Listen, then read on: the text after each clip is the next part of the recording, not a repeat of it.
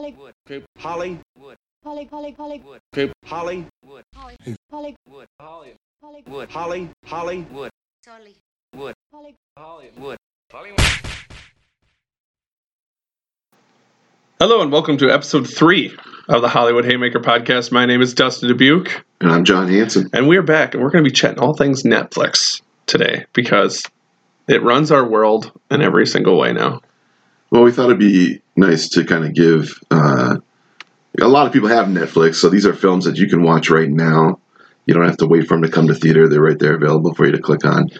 But there's a lot available on Netflix, and a lot of it is bad. But we've waded through a lot of it, and we found a couple gems. So much bad. Yeah. Well, and that's the problem with streaming services is there's so much there that you have to fill, so people feel like they're getting their money's worth. So guess what they do? That's what it is. It's filler. It's filler. It's crazy how much filler there is. And again, I think we talked about it quick last time, but I don't know. Like when Netflix first came out, it was supposed to be like great movies all the time, and now it's whatever we can chuck on Netflix. It's all the movies all the time. It's all. Is it all? I think all's excessive considering how many movies I can't find ever on Netflix. Right. And then they go on and off, which is so depressing. Reasons why I have to have 18 subscription services to be able to watch 40% of what I want to watch. Yeah, this has got to reach a breaking point. Is it though? I know. I think me and you were texting about this the other day, I think. Like when is it? But you know, Disney has theirs coming out next year. Right. And DC just came out with DC Comics. Yeah. At some point, there's going to be so many that it's just going to collapse. It is. It's impossible. Like even now, I think I told you like I haven't had cable in 6 years, and you know I lived off Hulu and Netflix for a few years, just those two. So that was what $20 a month, if that. Mm-hmm. Now I'm up to like Sling and HBO and I have WWE Network, which is something completely different, but still, that's how I have to like survive on subscriptions. And then I'm like, oh yeah, I think I'm still spending like $70 a month on all this stuff. And Amazon Prime, I'm granted that's one purchase every year, but I watch Amazon Video too.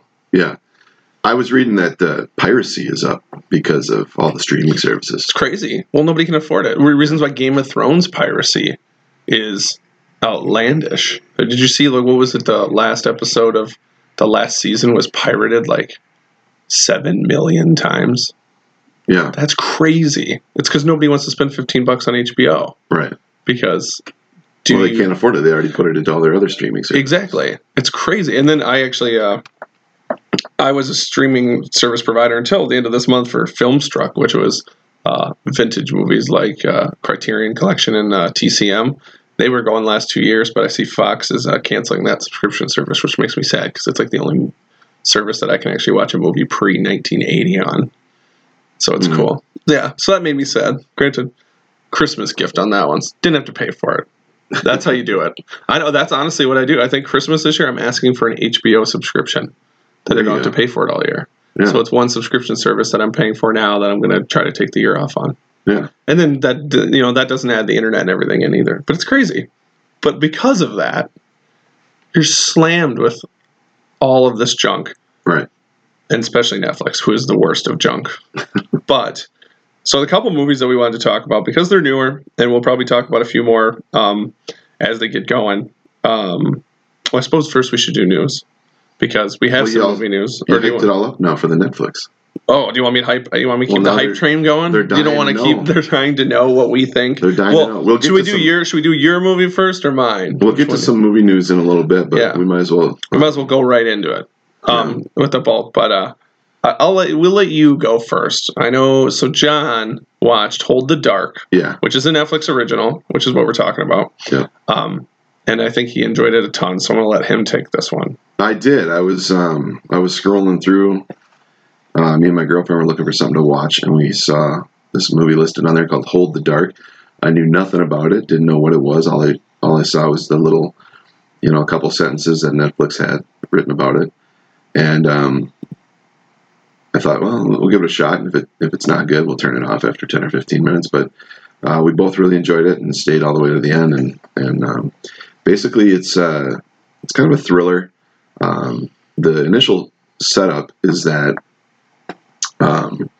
this little boy goes missing, and they're up in Alaska, And it feels very kind of isolated there. I really enjoyed the setting of the film, because it felt like you were someplace where, you know, if your child were to go missing, or if some, you know, if you did have some kind of tragedy, what would you do? There's no one around. So the mother of the little boy writes a letter to this guy. She believes that a wolf has taken her son, or killed her son, and she writes a letter to this guy who's like a wolf expert, and he's written novels about wolves and things. And so played by Jeffrey Wright, by the way. Yeah, Jeffrey Wright. I've seen him in other things. Yeah, well, I know the one I'm looking at quick, but I knew Casino Royale. I knew he was in that. Oh yeah, yeah, and he's in Source Code. Did you watch Source Code with Jake Gyllenhaal? I didn't see that one. That was pretty good. And then the other big one he had was he was in Hunger Games. Of course he was in Hunger. Did you watch any of the Hunger Game movies? I think I've seen most of them, but I don't remember him in there. He's one of the people in the, don't quote me on anything that I know about Hunger Games outside of watching the movies, but he's one of the people, and isn't he the main guy who, like, helps her through kind of, like, what's going on when she gets to the city? Or whatever that's called, the main government. I'm pretty sure. I just remember, like, Woody Harrelson was kind of her. Right, but I think he was the opposite end. Like, Woody Harrelson was, like, the... what do you want to call it? The degenerate guy, where this guy was like the city guy that was helping her through it, I'm pretty sure. But yeah, you've seen him before. He's one of them faces that he's around a lot. Yeah, I definitely recognized him. I just couldn't figure out where I'd seen him. But he was great. All the acting in it was really good, which really, I thought all the acting was good. I thought the directing was good. Well, I agree. Jeffrey Wright's great. And so is Alexander Skarsgård, which you'll get into. Mm-hmm. He's spectacular. Yeah. So she writes this letter to this guy. She asks him to come up there and basically help find the wolf that's responsible for her son's disappearance. And there's been some other similar like disappearances right? In the area that have been credited to the wolves in the area. So that's kind of how it starts, and it really unfolds though. You kind of learn pretty quickly what happens to the boy. I would say. And it really kind of unfolds the story more and more, and it just kind of keeps going. And I really enjoyed it. I don't want to say much more than that because I want you to watch it. I don't think it's too much of a spoiler to probably assume quick that that's not really what happened. I don't think that's a secret. Right. So that's kind of what sets things in motion. But after that point, it keeps going, and it's just a really well-made film. I really enjoyed the setting. It was up in Alaska. The setting's great. And again, John and I had this discussion. I love setting, and I love setting in snow. I don't know if it's because we live in Northwest Wisconsin, so we know exactly what it looks like, but I love isolation. I love knowing that. I love seeing the snow and the trees. They did a great job, I thought, in the beginning, too, with a lot of green screen work. They did a really good job at setting the landscape of this massive location that he was flying to that keeps them pretty isolated. And they did that with the village that was there around, too. Do you know for sure that it was green screen? Yeah, totally. In the first couple of scenes, like the one especially where he's on the landing strip at the plane and he's trying to show that he's flying into the, you know. Did you look that up? No, you can see it. Well, I'm glad you brought that up. We had this conversation before, and he criticized the film for the green screen. I actually went back and rewatched some of it to see if I could see what he was talking about, and I couldn't tell that it was green screen, if it was green screen. Yeah, so I did a little Googling. There's no way there was not a single green screen used. Not saying that there was, and I'm not saying the whole movie wasn't. I'm not saying that like every single shot that they ever shot wasn't natural, but there was a few. There were sequences that they were trying to show the grandiose location. It's pretty obvious. It's a green screen. You don't fly actors and all these people out to get one shot standing on an airstrip just to have the background. I'm not saying the other like overboard shots. But there's just a few scenes that you can see that early in the film. And again, it's lower budget. You can just tell. I think you might be wrong on this one. No. I did some Googling. They filmed this in Calgary, Canada. Sure. Amongst the wilderness and the mountains. That's fine. They can film it in Calgary. Doesn't mean they can't film some of it in a studio. That's what I noticed. I don't know. There may have been, but I couldn't tell. Totally. I think A lot of the wilderness shots. Oh, they're great. Yeah, they look great. Yeah, don't get me wrong. I'm not saying that. I'm just saying you can tell when the greens. No movie is ever shot fully on location anymore. I couldn't tell. No way. Nobody can afford it. And nobody wants to sit out. No actors want to sit in Calgary all day and sit in the woods and have to do all this crap. Jeffrey Wright was willing to. Yeah. They went up to Canada in the house and they filmed a lot of this stuff. But it does look great. And it makes for... Wilson. And I guess the thing we can say about Skarsgård's character is he was in the war, gets shot pretty brutally, because that's what gets him sent home, right? Is that how it went? Again, I haven't seen it. It's been about a month and a half now. Yeah. As you said, you resaw it recently. I don't know if we have to say too much more about it. I think I just want to give people a little something to hopefully be inspired to go check out the film. It's extremely violent, too. It is. I mean, it is brutally violent. Yeah. I mean, pretty hard stuff. And it is, I understand, again, I understand that it is odd. Like... the way to get to where you're getting. I understand why, now that we looked at Rotten Tomatoes and it has a 31% amongst humans that watch it and a 70% amongst critics, I can kind of see where people are getting at that, because it is a little odder than I think you're making it out sound to be. It has some... I mean, it's not only is it extremely violent, and Alexander Skarsgård, which isn't, I don't think, a spoiler at all, he's a really rough, terrible person. I mean... it's bad. Yeah. So it's probably people don't like that, A. And then the ending, I think, is... I don't think it's bad. I can see why some people wouldn't like it. Well, I enjoyed it all the way through. I really enjoyed just kind of the tone of it. It could be a little slower paced at times, but very kind of atmospheric and creepy. Yeah. Creepy, always. Yeah. It's a great job on the creepiness of it. Oh, yeah. And because you're always kind of feeling like... you're always a little uneasy of what's going on, which I like that feeling. Yes. When they can keep a feeling like that sustained of like what's happening and stuff, I think it's good. Yeah. Yeah. Yeah. Check out Hold the Dark. Yeah, you should. Available right there on Netflix. Definitely good. Mm-hmm. And then we're providing two movies that are super uneasy to watch, because we also watched 22 July, which you said you didn't finish. I couldn't. Didn't we tell you that? This is part of the podcast now. You can't do this anymore. You can't do the shut off. Didn't shut it off for bad reason. Like you didn't shut it off because you didn't like it. I saw enough to see what the film was. 22 July is based on a true story about an event that happened. Was it Norway? Yeah, it was Oslo, Norway. Yeah, in 2011, it was a mass shooting. A lot of young people, like teenagers and stuff. Yeah. This guy, he dressed up as a police officer, and he went to it was like a church camp on an island, pretty much. Yeah, you could only get there by ferry, and he used his police uniform and credentials because he just set off a bomb in the city. Mm-hmm. So people were on terrorism watch. So then he used the terrorism watch as like, maybe I'll get onto the city and be the guy that's going to help these kids, because that's kind of where the rich people send their kids to this camp on the island. Right. And he basically goes there with a bunch of weapons and yeah. I mean, he kills a lot. Yeah. It's a pretty bad thing. I remember when it happened. I actually remember like hearing about it and stuff, but it was like, easily the worst mass shooting in Norway or any part of Europe right there. I had never heard about that event. Yeah. And, the film, it's a well-made film. I mean, if you want to be educated on what occurred, but it was really, truly awful. The guy was just a horrible character. Watching the film, there's graphic violence towards young kids. Yeah, which I have troubles with in a lot of movies. I that is one thing that, and the reason why I actually had troubles with Logan was that exact thing. Was towards the end of Logan, all them kids get slaughtered and murdered, and just because apparently it was in a superhero setting, people thought it was okay. But even then, I was like, "This is a rough go." Mm-hmm. But yeah, this one, it's real events, so you know that this guy took a machine gun and mowed like 68, 69 kids down of a couple hundred. Right, it was pretty bad.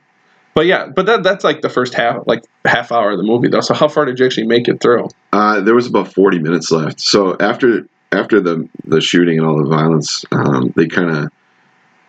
They do take the guy into custody and he surrenders. Yeah, the movie follows sort of the legal process that occurred after that, and it's just kind of it's just really off-putting. The guy is just off-putting. Well, and that's, you know, and I did a little reading about this one, and you know, the survivors of the attack, they kind of enjoyed. It was interesting to read like what they had to say. Like they enjoyed the fact the way the movie made him to be. Like he's crazy, but really good at hiding it. Like he's so really, yeah. So you follow this gentleman who did the shootings, and you're getting three stories. You're getting his. You're getting the kid that.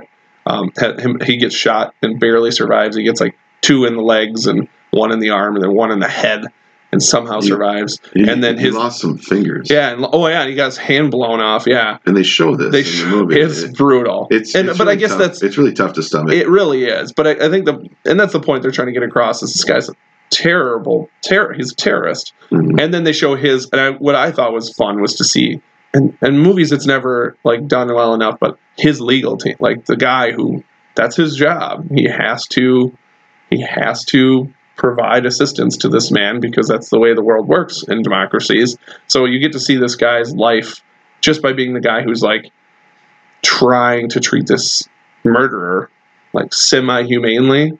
But it's interesting to watch the murderer's like case of like, well, he believes he's doing it for a bigger cause. Like he's starting a revolution, which he's not.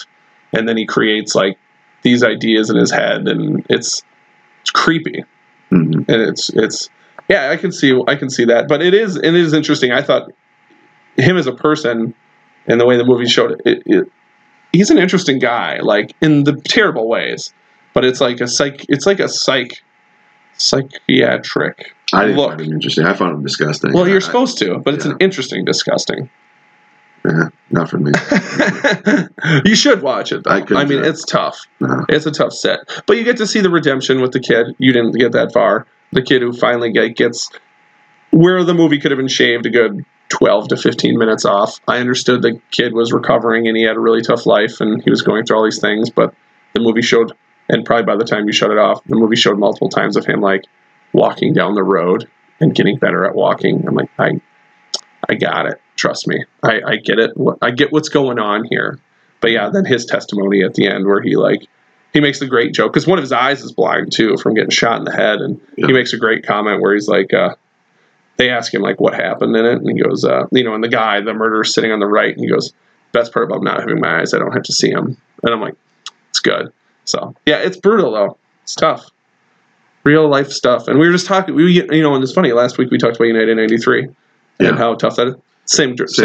Yeah. I didn't realize Paul. I didn't realize when I watched 22 July who directed it at all. Mm-hmm. That showed Paul Greengrass. I'm like, makes a little more sense now that he's good with tackling really rough material. Mm-hmm. Because he did Captain Phillips too. Yeah, that was a good one too. Love Captain Phillips. Great stuff. And he did a few of the Bourne movies too. Yeah, he's a great director, and I've enjoyed his movies. And this is it's a well-made movie. It's just not one that I could really stomach. Seeing the violence towards the kid, I think when the kid's fingers got shot out, that was where I was like, right. Yeah, and the only reason why I think they went that far is because that was the main kid. It was still graphic, and I mean, he was shooting him he was mowing him down, but I think they were trying to pump it because they were like, this is the main protagonist in the movie, so we need to get the heat on him. But yeah, it's ugh. Yeah. Tough stuff. Yeah. But still good to watch. Good movie to watch. One of the better things I've actually seen on Netflix, especially when it comes to originals. Sorry to hear that. Hey, just because the movie's disgusting and sad doesn't mean it can't. It's getting the point across, I think. Again, that's the same thing I had with Logan, and everybody told me I was wrong. I'm like, I don't know, man. I don't like watching kids get murdered so easily. But lighter note, good movies on Netflix. What are some of the ones that you know? So I looked up Netflix originals, which are ones that Netflix physically buys and puts on their streaming service. Mm-hmm. And then there's all the other ones too. And I know one of the ones that I want to talk about, just because John and I have been talking about it a lot the last couple of days, even though I thought it was a Netflix original, I think it's not on the list I found, which who knows if that's right or not, but I'm pretty sure it was The Invitation. Mm-hmm. And since you watched it a lot more recently than me, I'll let you take over the reins of the plot quick. Yeah, so The Invitation came out, I think, in 2015, so it's a couple years old. Sounds right. But not a big film that a lot of you have probably seen, so we're going to talk about it. The movie starts with this guy and his girlfriend. They're on the way to a house party, like a dinner party that they've been invited to. It's actually being hosted by this guy's ex-girlfriend, and she's invited a lot of their friends, people that maybe they haven't seen in a while, and they're kind of getting them all back together for this dinner party. And that might not sound like a very interesting premise, but the film, it gets really interesting. You can kind of tell that things are not quite what they seem. And it's pretty much immediately. Yeah. But right when they walk in the door, the couple that's hosting the dinner party, there's something wrong with these people. like you don't know what, but you're like, these people are weird. It's just very. It's got this kind of unsettling atmosphere to it, and you'll spend most of the film trying to figure out kind of what's going on, what's. Well, and it's good too. Like, and the unsettling thing is it's two parts. It's the main portion of what's going to happen that's unsettling, but it's also the room is uncomfortable and unsettling because the guy and his ex have lost a child. Mm-hmm. Everybody in the room knows it, and everybody knows this is like the first time they've been together in like 2 years as this friend group, because they were like the couple that everybody hung out with, but the second they get divorced because of this tragedy, these people don't see each other in this capacity really anymore. They don't hang out at dinner parties. So like this was like, guy has a new girlfriend, his ex has a new boyfriend, so they're like, all right, let's get together, which has already made the situation itself completely uncomfortable. Yeah. So even before you get to what's going to happen, you're already like, oh gosh, these people should just, maybe they should just not talk to each other, because I don't think it's going to work, because they have a couple weird interactions of like just being in each other's presence and knowing that they've, went through such a traumatic experience that at that point you're already uncomfortable just in general. Yeah. And then there's a pretty much a, what do you want to call it? A party crasher kind of comes in, and he's the one who changes about midway through the movie about what's going on here. After they have drinks and they have fun, this guy comes in and pretty much goes on this rant, kind of, right? That's what he does. He kind of starts talking about what is he? Doesn't he ask him to do something like everybody has to go around the circle or something? Or are you talking about the host of the party, the girls? No, the bald guy played by John Carroll Lynch, the guy who comes in and like he's not friends with them. He's only friends with the people. He's like the one outlier. He's the guy who's not in the friend group. Yeah, well, they show this video. And that's right. I don't know how much I want to say about the film because I think it's really just it's another one where. It's just really interesting to see how it kind of starts to unfold. And yeah, the layers are great. But I mean, you obviously know it's not, I don't think it's a secret that once that gentleman appears that he's the X factor, because he's the person who doesn't fit. Right. But yeah, but again, it's easily one of my favorite movies, and it was actually 2016 of that year. I loved it so much because it was just unsettling. It's crazy. It's believable. Yeah, it is. Like I know that we've talked about like small details, like any movie where you can leave the house and just leave. You can always think that, like you can always just leave, just don't stay in the cabin anymore, or whatever you want to do. Like every horror movie or thriller, it's like, just get in your car. Yeah. That was probably the only criticism I had of the film was I did feel like there was several times where the main guy could have just maybe left the house. But it felt kind of, but they're your friends. If I was with my friends, would I just abandon people that I like and stuff? Honestly, it's a very small criticism. It's a film that I really enjoyed, or we wouldn't be talking about it here. But yeah, if you haven't seen it, check it out. It's spectacular. Yeah, it's just kind of a slow burn, but it's one of these ones when you get to the end, it all kind of comes together. There was a few moments throughout the film where I thought, well, that's weird. That doesn't make sense. Right. But when you get to the end, the final sequence is pretty solidly good. It's so good. The whole movie really is the way it comes together at the end, and it's a great mystery that you gotta watch and see. Yeah.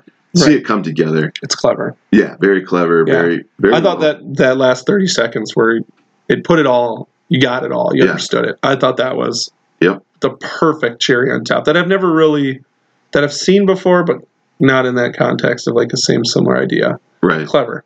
That's great, why great movie. Everyone should watch The Invitation. It's absolutely. By far one of my favorite movies. That can be found on Netflix all the time. It's been on Netflix since they put it out a couple years ago. Mm-hmm. So, what else you got? You have any other ones that you really like? Because I know some of the Netflix originals, so that I brought up, that I wrote down, and there's not many. I realized I went through the list of original movies, and I've watched. It's and again, this goes to the list of Netflix. I don't know a solid 60% of them. And I really pay attention. Not saying every movie I'd want to watch, but it's crazy. But some of the ones that I didn't like, that I did see, that were popular enough that I remember when they came out, people were watching them. Or, you know, when Netflix comes up and has a new movie, you know, the moving banner trailer. It's like the movie for like 4 days that, watch me, please, because we're the new movie on Netflix, you know? Mm-hmm. I think you talked about to me, you watched You Don't Feel at Home Anymore, or I Don't Feel at Home Anymore. That was with... Harry Potter. Didn't you watch that? I didn't watch that. Okay, good. Then never mind. Don't watch it. The Discovery with Jason Segel. Did you watch it? No, but I didn't hear about that. I like Jason Segel. It came out earlier this year.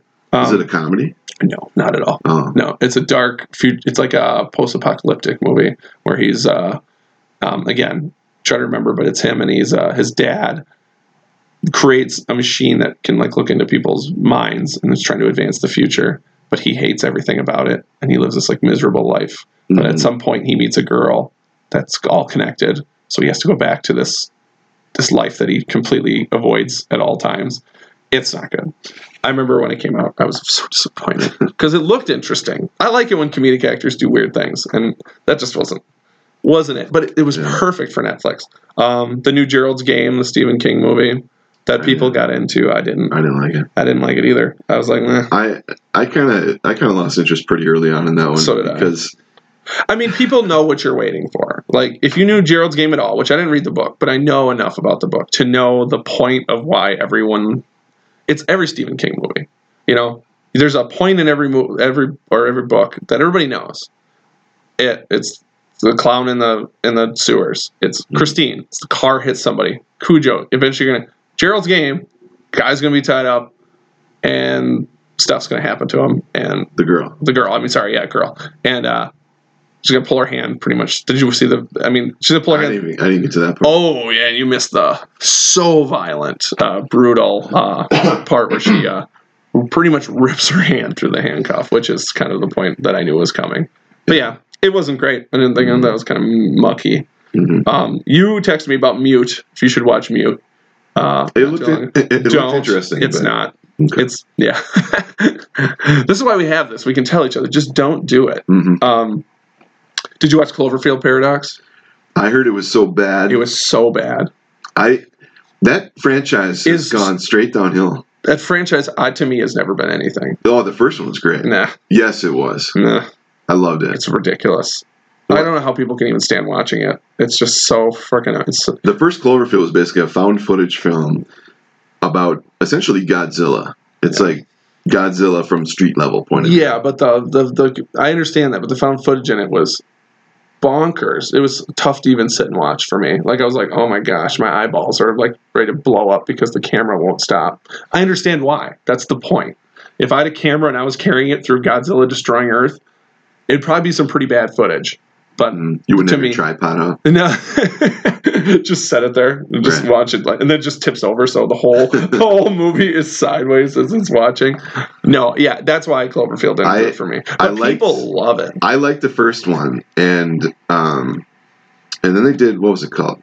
12 Cloverfield Lane. What again, which people admit wasn't originally a Cloverfield movie, and then they're like, you know, if we did like 2 rewrites and threw in an ending sequence.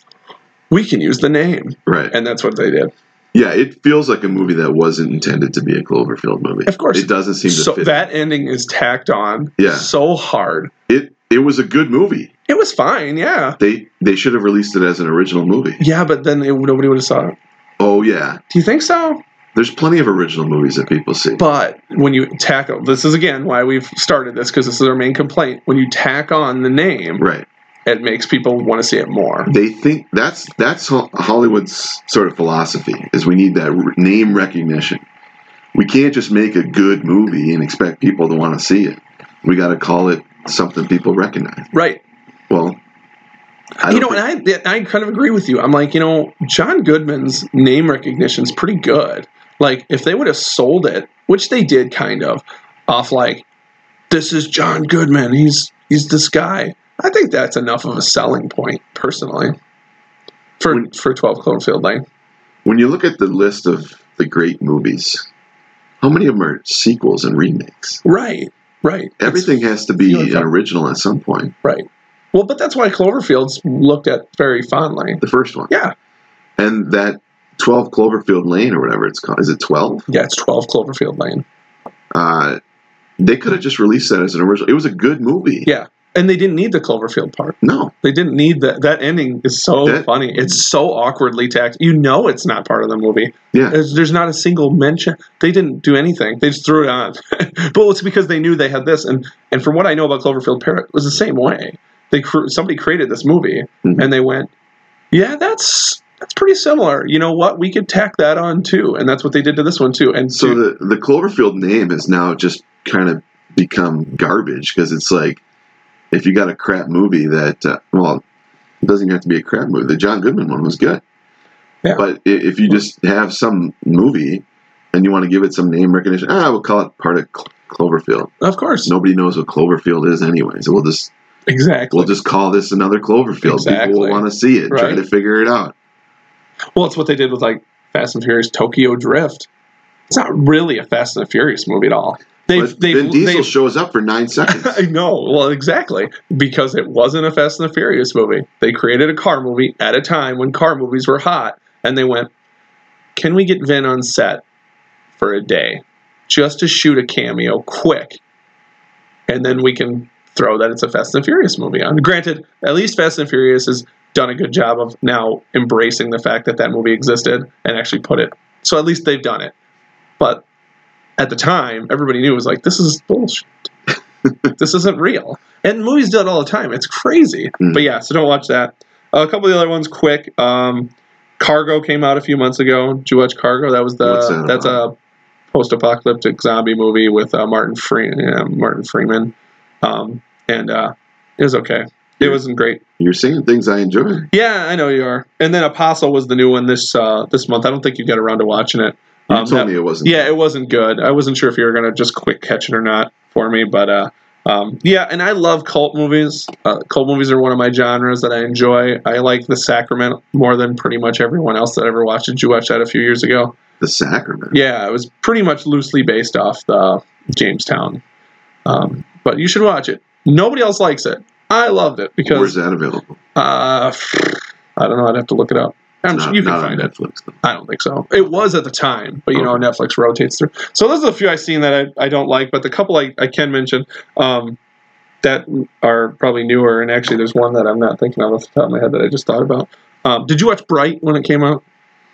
That was the Netflix's first, we're going to spend way too much money on a movie. I didn't finish it, but not because I didn't enjoy it. I fell asleep, but I'm going to finish it. You should. I liked it. I liked what I saw. On my previous podcast, we talked about Bright, and it's not good, but it sure is. I liked it. It sure is fun. Yeah, it's a fun one. It's because that was Netflix putting a lot of money into a movie. They put $100 million, probably more into that, just to throw it on Netflix. I mean, they throw it in theater for 4 minutes, but it's basically like Cops, but in a world where some of them are like aliens. Or whatever, even the orcs. Sorry. Yeah. So it's like it's like Cops in Middle Earth. It's Ewan McGregor plays the orc, right? Was it? I didn't even know. I'm pretty sure it is. So much makeup on him. Yeah, I'm about 100% sure, but that was kind of the first big test for. But if you take that kind of fantasy setting, Joel Edgerton. Sorry. Oh, okay. Yeah. And these are like the law enforcement in there. Yeah, but I mean, this is... Bright has a 26% among critics and an 84% amongst humans. Right. Because it is... amongst humans. Amongst human beings, yeah. But I do give it credit. But, they're coming out with the second one now because it did so well. Sure. Of course not. Why not? That's what you do. The other couple ones that I point out that aren't up your alley... are Meyerowitz Stories, which has been Still in Adam Sandler's new movie earlier this year, or last year, I think now. It's not a comedy, so. What's it called? The Meyerowitz Stories. Oh. I thought it was really good. I enjoyed it. I think I watched about 14 seconds. Because you didn't laugh? Correct. Jeez. Yeah. You know, not just you stereotype actors, I've learned. Just because Adam Sandler is 85% a comedian doesn't mean he can't perform Shakespeare. Do other things. Yeah.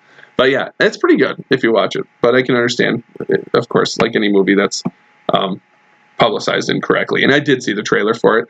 I'm sure we'll have an episode later about trailers and how they incorrectly publicize movies, because that is one of my most frustrating things on the planet. My frustrating thing with trailers is they give away too much sometimes. Sometimes, yeah. Just tell me the premise. I'll show up if I want to see it. Right. They like to give you the whole story, all the twists. Some of them. There was one relatively recently that I remember seeing. The new Jurassic World, I didn't watch it because I'm not going to. That trailer is... Both of them, because I saw them both. I don't watch trailers unless they're before a movie. I saw both.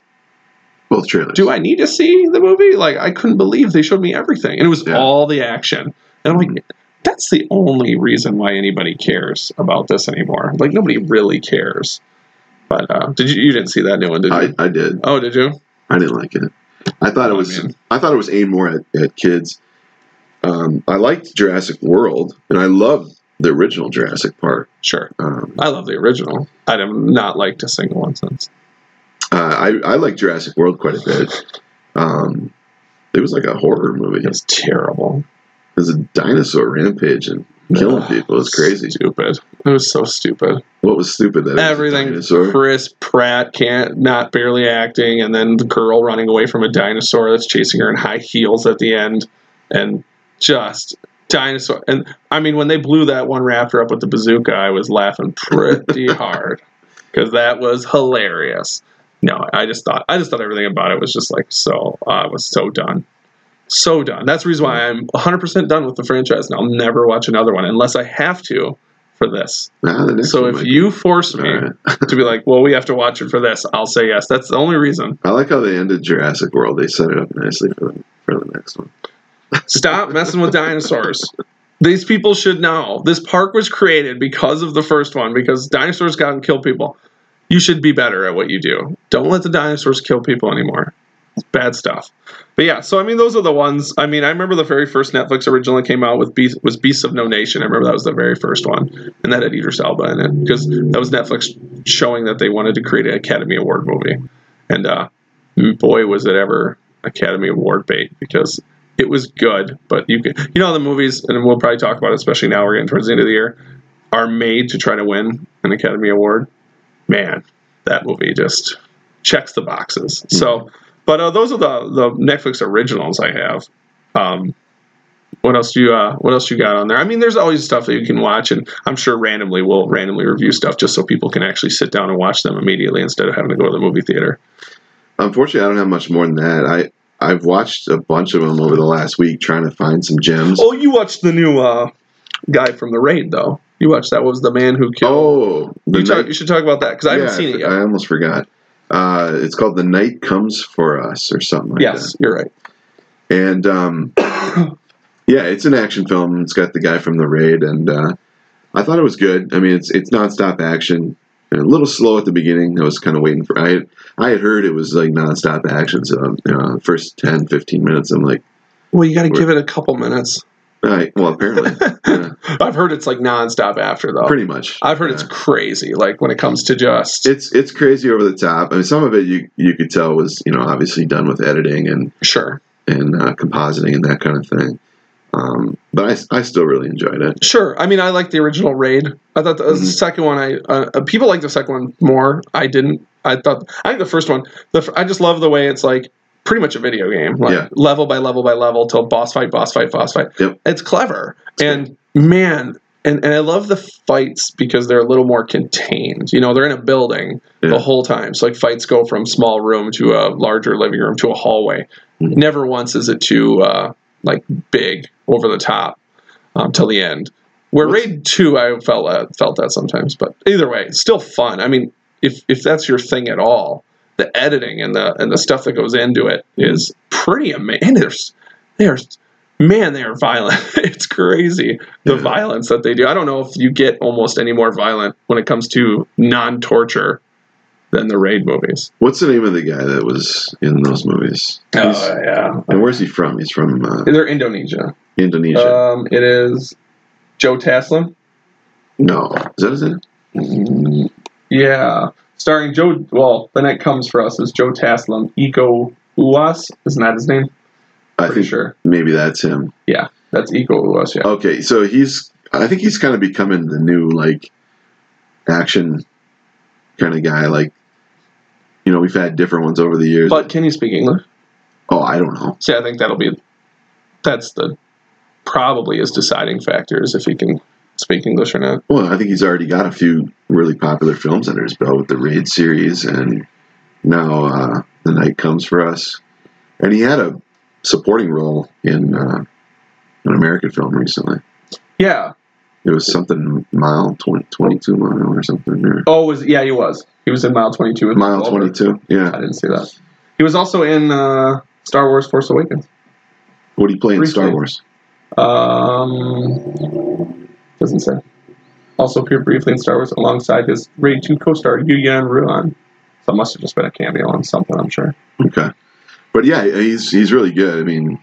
Yeah, I mean, the stuff's fun. Yeah. It's just, he played Razu Kinfi in Star Wars.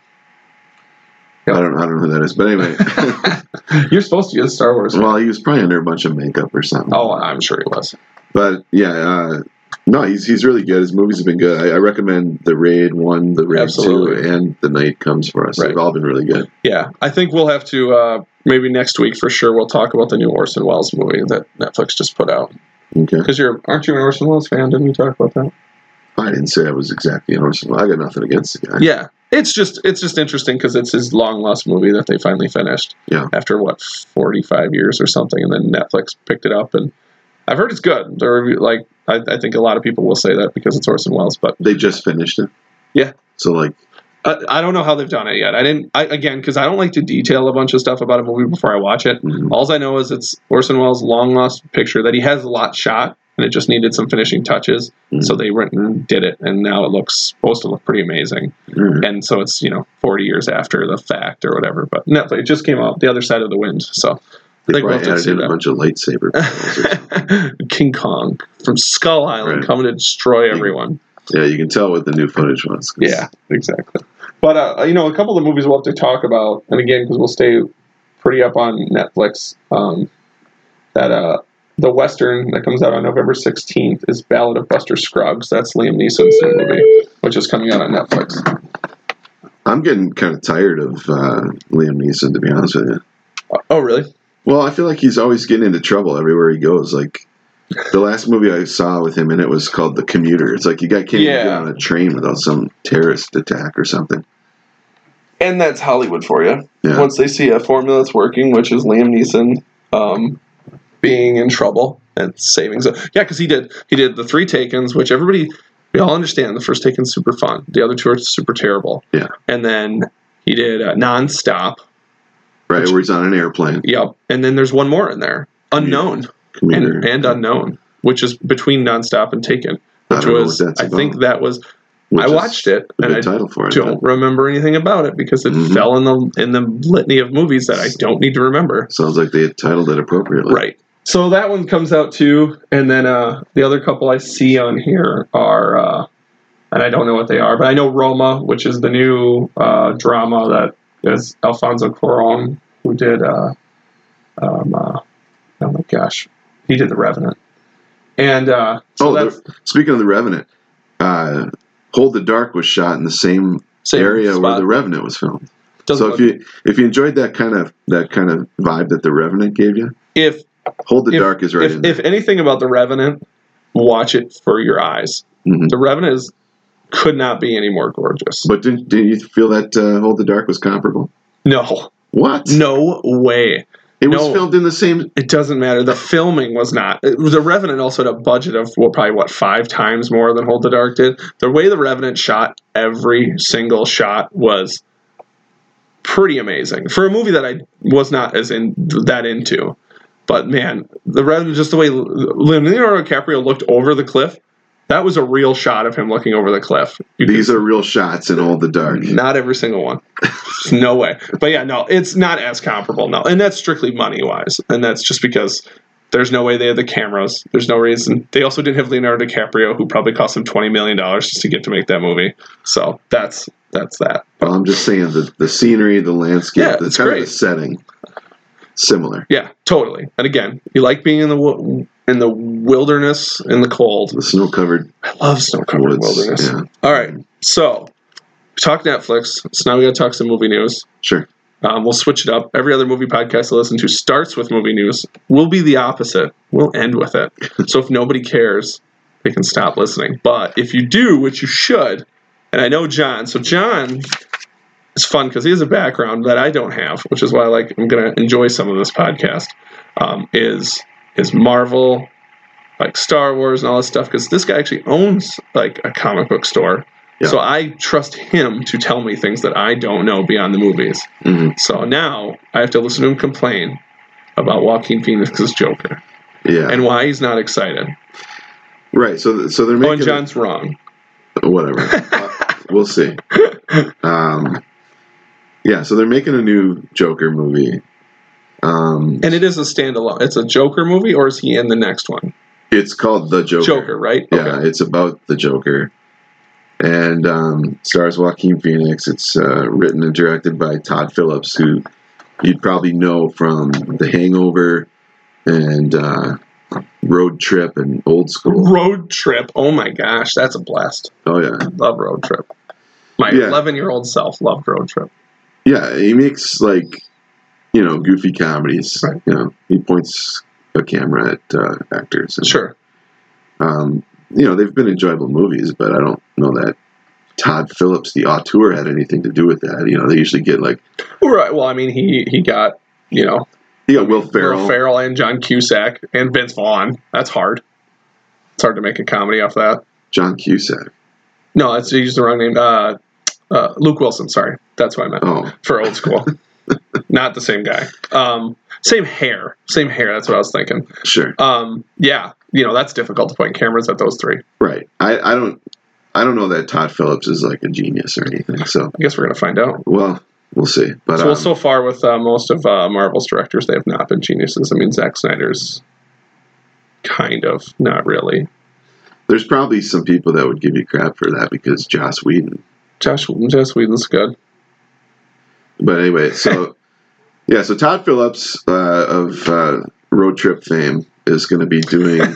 Is that how you're going to refer to him now? Yeah. Whenever you talk about the Joker, right. Todd Phillips of Road Trip fame, right. Starring Tom Green.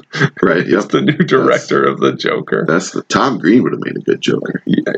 Would he? Maybe. That would be the worst. I would at least click on it on Netflix. Right. To find out. Right. Who could not want to click on that? That's why. But when I first heard they were making this movie, my first thought was, why? They're Joker. Right. Well, that's just it. They know that if they put that name on the poster, you'll pay to go see it because it's a popular character. It feels like a cash grab to me. They're going to be doing his origin, which I don't know that I want to see the Joker's origin. I think when you tell the origin of a character like the Joker, he loses some of his mystique. I thought he was portrayed best when Christopher Nolan did that trilogy of films, and he had Heath Ledger play the Joker, and they really didn't explain him. In fact, when he talks about his scars and things, he gives different explanations each time. The Joker to me kind of represents that kind of element of chaos or just evil that exists in society. There's people that will do things that don't even seem like they're in their own best interest sometimes. Right. People in our real world, we talked about that 22 July. There's people like that exist that we go, what is he thinking? I can't believe these people are real. Right. Yeah.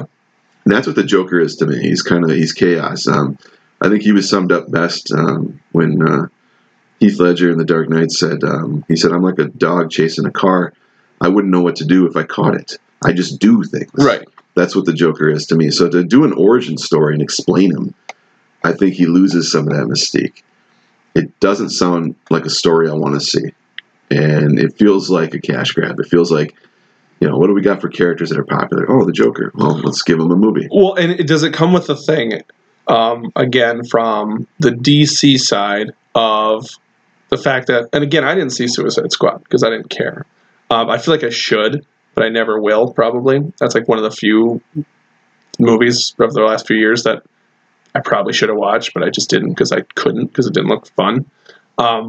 Everybody was so mad about the Jared Leto Joker.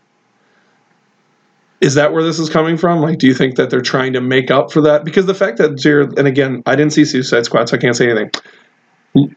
Whether it was good or not, he was in the movie for like 10 minutes. And so you just throw it away? You didn't even give it a chance to work? I thought I heard that Leto was coming back for Suicide Squad too. Is he? Then what's this then? So Joaquin's playing the prequel and Jared Leto's playing which two guys that look nothing alike, don't even have the same body or build. This film is not going to tie in with the Suicide Squad.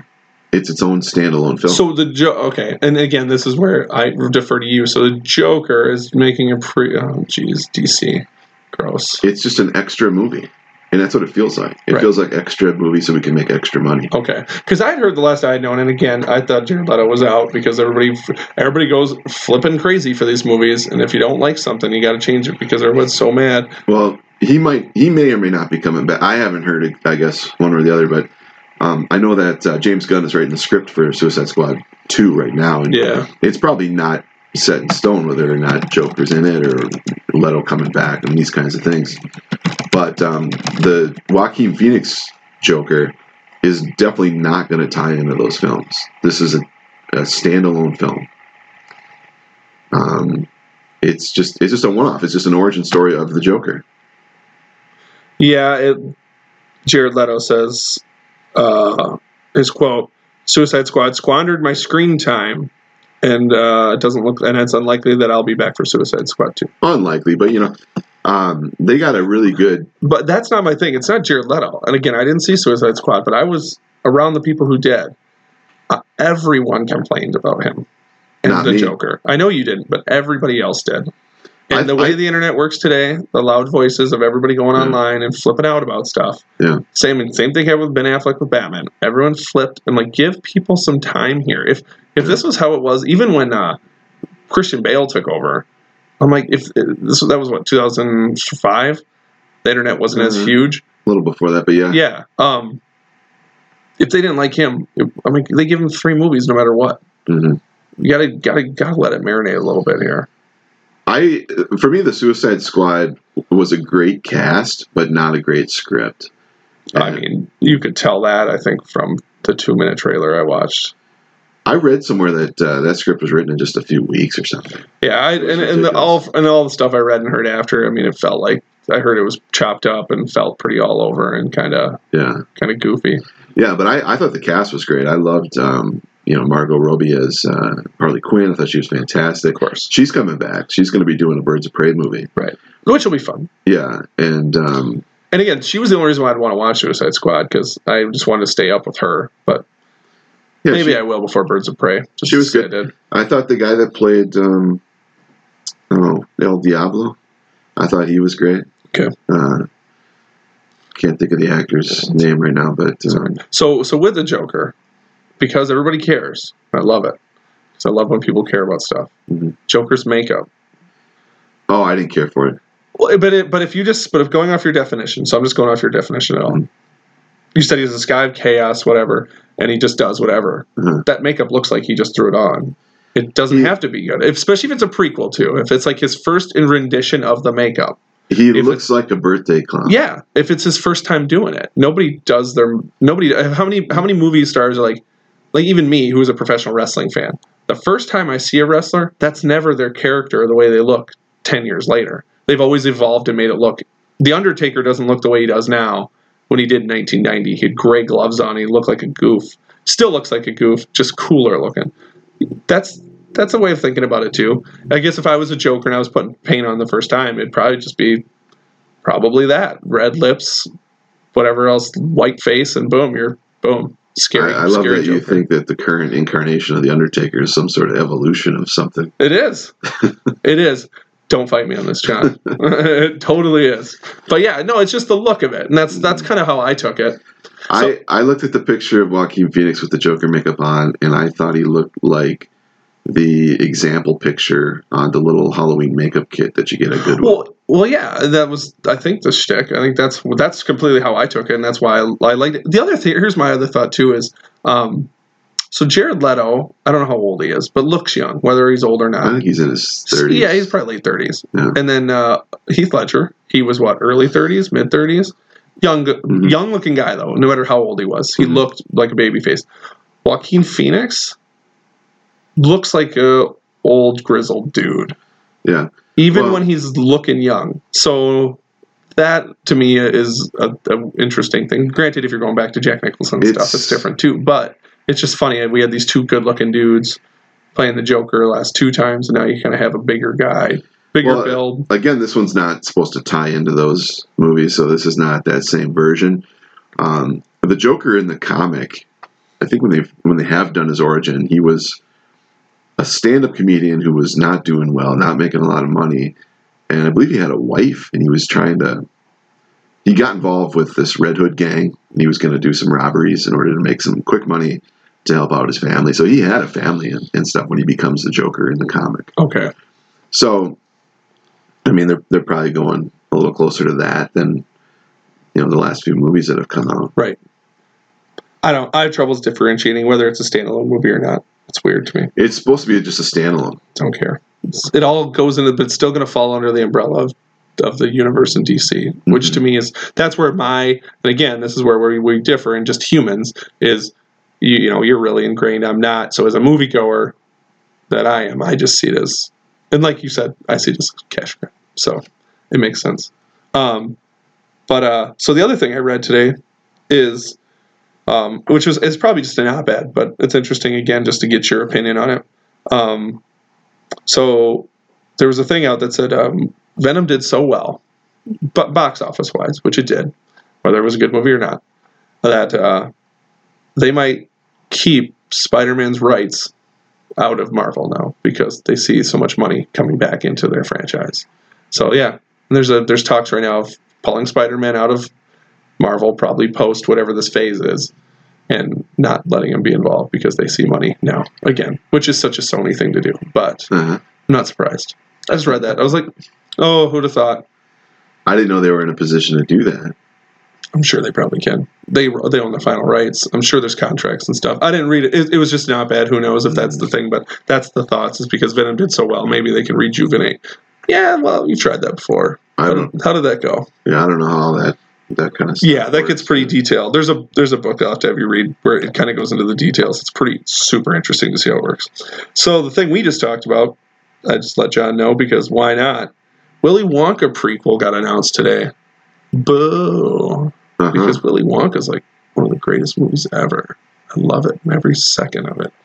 And why? But I guess it's all about how Willy Wonka came to be who he is. So it's like an origin story of him. About like what made him a recluse.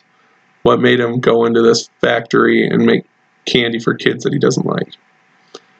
Once again, I'll say the same thing I said about the Joker. I mean, if you're going to explain him, don't you think he loses some of his mystique? Of course.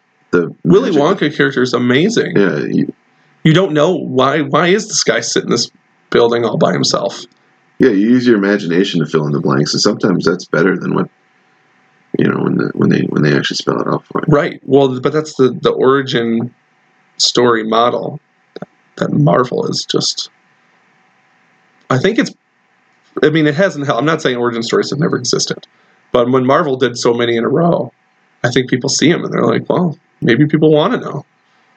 I mean, there is always youth and stuff coming behind it too, you know. There's always like a younger generation that, I think that's always the thought, that, well, they didn't grow up on it. Well, does that mean that they have to know? Like, is that a thing? Do they have to know? I think there's somebody that owns the rights to it, and they want to get some money. Or so they're like, what's the next thing we can do with Willy Wonka? We've already done a remake. Can we do a prequel? Can we do a video game? What can we do? Can we do a TV series? Right, totally. And that's the problem with movies in general, is that right there. Yeah. Because why create? Because at the time, Willy Wonka was so ingenious. Still is. When you rewatch, it's still pretty amazing how well it holds up. They didn't even need to remake it. Yeah, the remake wasn't great. It was the same movie. It was. Oh, it's Johnny Depp putting on a costume. Never seen that before. Yeah. What a stretch for Johnny Depp's career. Put on a costume and act funny on screen. Yeah. So, other big one. Well, we got one more. Gladiator 2. Mm-hmm. What do you think about that? Cash grab or that should be our segment. Cash grab or real thing. Do you think that? Because Ridley Scott's directing. He is. That was going to be my first question. Is granted, how many times is this Ridley Scott's new thing now? I think Ridley Scott is one of the most talented directors working today. But, God, he makes a lot of bad movies. I know. He's so amazing at some of the stuff he does. Yeah. And and you know it, even when you're watching it. Like, even his bad movies, at least his bad movies are still better than... They look nice. They look nice, of course. Every time I'm watching a Ridley Scott movie, I'm like, God, this movie sucks, but gorgeous. But that's, like, you can, like, stomach it that way, though. Like, because it is true. Like, there's times where I watch movies, like The Revenant, like we were talking about. Perfect example. I wasn't really into The Revenant. I found it extremely plodding and slow and not all that interesting. But man, the whole time I'm like, my eyes can't stop watching. It's so beautiful. And Ridley Scott, he is a pro at it when it comes to doing that. Yeah. Did you, were you a fan of the new Blade Runner? No. Oh, really? I loved it. I thought it was spectacular. Once again, looked great. It looked great. Oh, yeah. And I think that it honestly is one of the movies that I almost didn't care if it didn't. I was like, it's so good. Like, what are some of the stuff he's done recently? Yeah, here's his IMDb. This is proof that he's not made good movies. Let's say the last 10 years. So 2008, Body of Lies. Did you see that with DiCaprio? Yeah, and Crow. I don't know if I saw it. Yeah. I actually may have. I just don't remember. Exactly. Same here. Robin Hood. Did you see that with Russell Crowe? Oh no. Oh man, what a sit through, man. I watched that in the theater. Slow week, obviously. Yeah. Prometheus. Hated it. I love it. I'm on the side of I love Prometheus. I saw Prometheus in the theater and was blown away. Didn't care that it didn't make any sense. I had a great time with everything involved. I'm on the half that loved it, and then that movie has no middle ground. They should put that quote from you right on the movie poster in quotes. It should say, I didn't care that it didn't make sense. It didn't make sense. I understand it. What an endorsement. I get it. I understand why people don't like it, but sometimes it just, I loved it. I've rewatched it multiple times. I'm like, I think this is great, but it's that's why I love Prometheus, because there's nobody in between. Nobody tells me that's good. That's fine. It's either, it was really fun. I loved it. Or this was like, trash. It was trash. I don't think so. I think it was great. The Counselor, which nobody saw. Don't see it. Did you see it? It was pretty rough. I think I saw it. Yeah. I think I didn't like it. Yeah, I didn't like it either. All I remember is the extremely violent Garrett wire kill at the end, where like they took the wire like Hitman style and they like sawed it through the guy's head. I'm like, and I think it was on Javier Bardem too, and it was one of the most violent things I've ever seen. Exodus: Gods and Kings. I don't know if I watched that because I don't think I needed to. I don't think it wasn't that. I think that was Gerard Butler, right?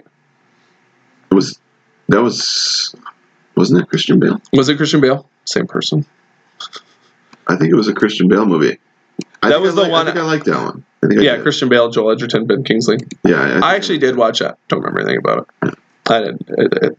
No, and and some movies are made for a quick buck that are just there to just be what they are. I think that one kind of fell into that line. When you said the name of it, for a second I was confusing it with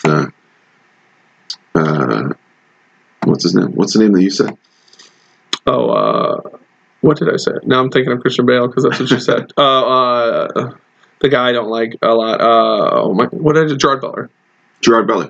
He did a movie like that. He did an Egyptian movie. Yeah, that's what I would think when I read it. That was the Egyptian Gods something. I can't think of the name of that one. That movie was rough. I liked that one. Gross. Stupid. So bad. It was fun. You couldn't take it seriously, but it was fun. So bad. And then The Martian. He did The Martian, which I liked The Martian. I love The Martian. Thought it was great. That's probably his best movie he's done last decade. Yeah. Then the new Alien, Covenant, which I knew it's not good. No. It's just not good. And then All the Money in the World, which I did not see. Oh, I did see that. I want to see it. It just fell through the cracks. I heard it was good. I was eager to see that one. That's the one where... that was the big Kevin Spacey switch. Yeah, they filmed the movie. They had finished it, and they had Kevin Spacey playing one of the major characters in it. He played Gotti, or what's the villain in it? It's the story of oh my gosh, my brain's not working today. Getty, not Gotti. Yeah. Getty, yeah, John Paul Getty. So they finished the movie, and then these allegations come out about Kevin Spacey and. Right. Ridley Scott, which I love this, he decided that he was going to refilm all the scenes with... and they did it in like 7 days. Something like that. And the movie was set to release in like 4 weeks. Yeah. Like, that's amazing. Yeah. I went to the theater right away because I was like, I'm dying to see this movie. Yeah. I didn't get a chance, and I realized that it's like one of the movies that I literally just forgot existed. And now that I read this, I'm like, oh man, I really need to watch that. It was a really good movie, too. That's what I've heard. Really good story. Really well done. Yeah. Easily one of the movies. It's just one of the movies that fell through the cracks. But you'd never know they had to refilm it. Yeah, I heard it was great, what they did. So that's his last decade right there. Yeah. I mean, none of them are like must-see. Besides The Martian, it's probably the one must-see on there. Well, I mean, I haven't seen All the Money in the World. Yeah, All the Money in the World's good, too. I mean, yeah, like I say, a very talented guy. Just some of the scripts have been bad. Right. Well, I mean, even like some of his stuff in the early 2000s, I mean, you know, he had good scripts, but the movies were, you know, I mean, Matchstick Men I love. Yeah. Like, that's a great movie. Mm-hmm. But like, did you watch Kingdom of Heaven? With, no. Michael J. Fox, yeah. Don't watch it. It's not good. Michael J. Fox. I can't come up with any names today. Jamie Fox. I'm mixing like the other name with the person today. Wait a minute. Kingdom of Heaven. Isn't that Kingdom of Heaven? Or am I thinking of a different movie? The Kingdom. Oh, that's what I'm thinking of, The Kingdom. That's right. Yeah, I don't. Oh, Kingdom of Heaven's Martin Sheen. I didn't see that. There's a movie called Kingdom. That's Jamie Fox. There's a movie called Kingdom of Heaven, and then there's a movie called The Kingdom. Did Ridley Scott do both of them? No, he just did Kingdom of Heaven. I was just thinking of The Kingdom. That's what I saw. Kingdom, and that was the movie. Kingdom was good. It was all right, but that was not Ridley Scott. It was not. Okay. The Kingdom of Heaven, Ridley Scott, not good. Not good. Yeah. Okay, I didn't see it. And then, well, he did Hannibal, which I thought was good. Yeah, it was okay. It was okay. Yeah, I think the character was less interesting in that one because, I mean, we already got to know him.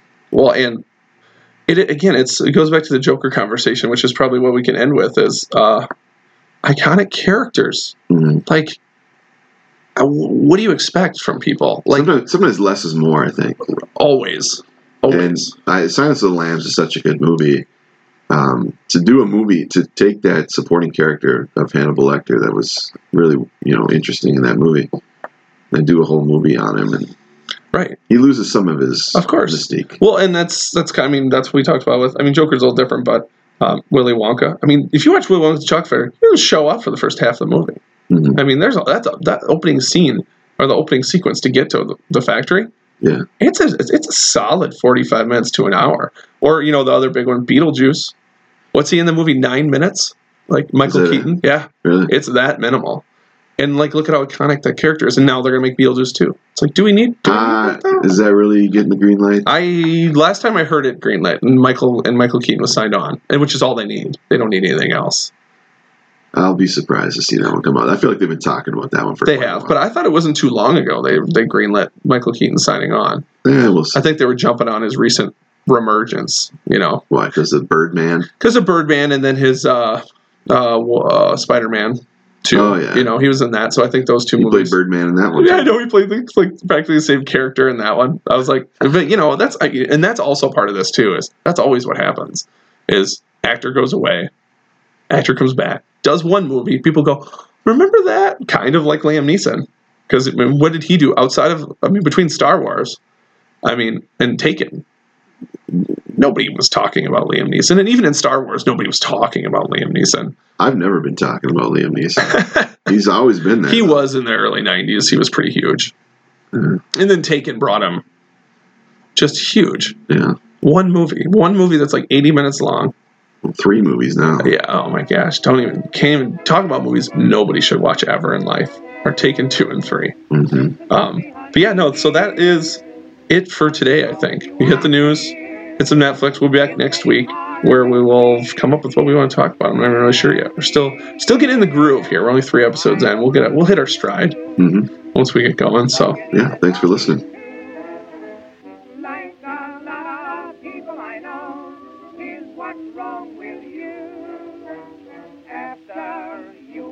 You want, you don't want it. If I gave you the moon, you'd grow tired of it soon. You're like a baby. You want what you want when you want it. But after you are presented with what you want, you're discontented.